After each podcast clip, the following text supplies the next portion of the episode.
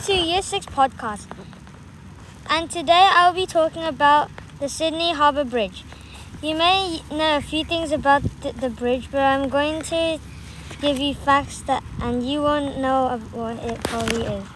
The Sydney Harbour Bridge is the largest steel arch bridge in the world. The arch weighs 39,000 tons and the total weight of the steelwork is 52,800 tons. It is a landmark created on the 19th March 1932. It is 1,149 meters long. The landmark is nicknamed the Cloth Hanger because of its design. It was built by an English company, Dorman Long, and the steel was created in Middlesbrough, England. The Sydney Harbour Bridge is held with 6 million iron rivets.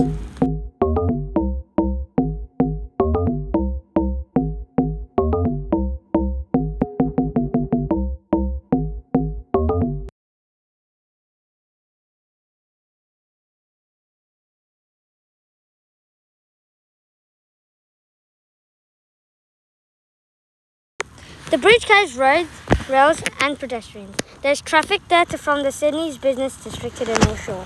Approximately 14,000 workers were employed to build the Sydney Harbour Bridge between 1924 and 1932.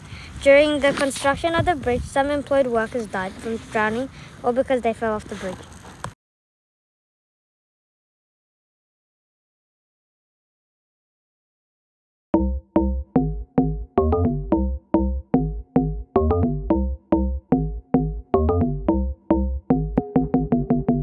Four.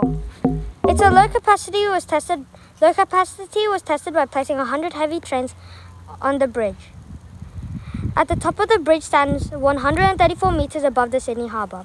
During temperature changes, uh, the size of the huge arch causes it to move 7 inches because there are hinges on the top of the arch.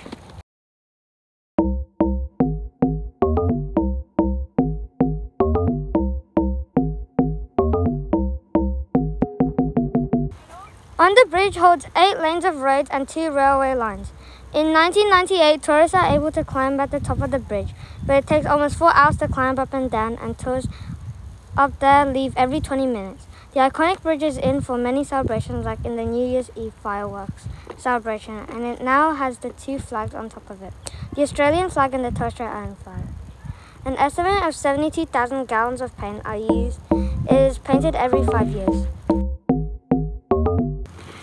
Thank you for listening to my podcast. Hope you learned more than you already know about the Australian iconic bridge, the Sydney Harbour.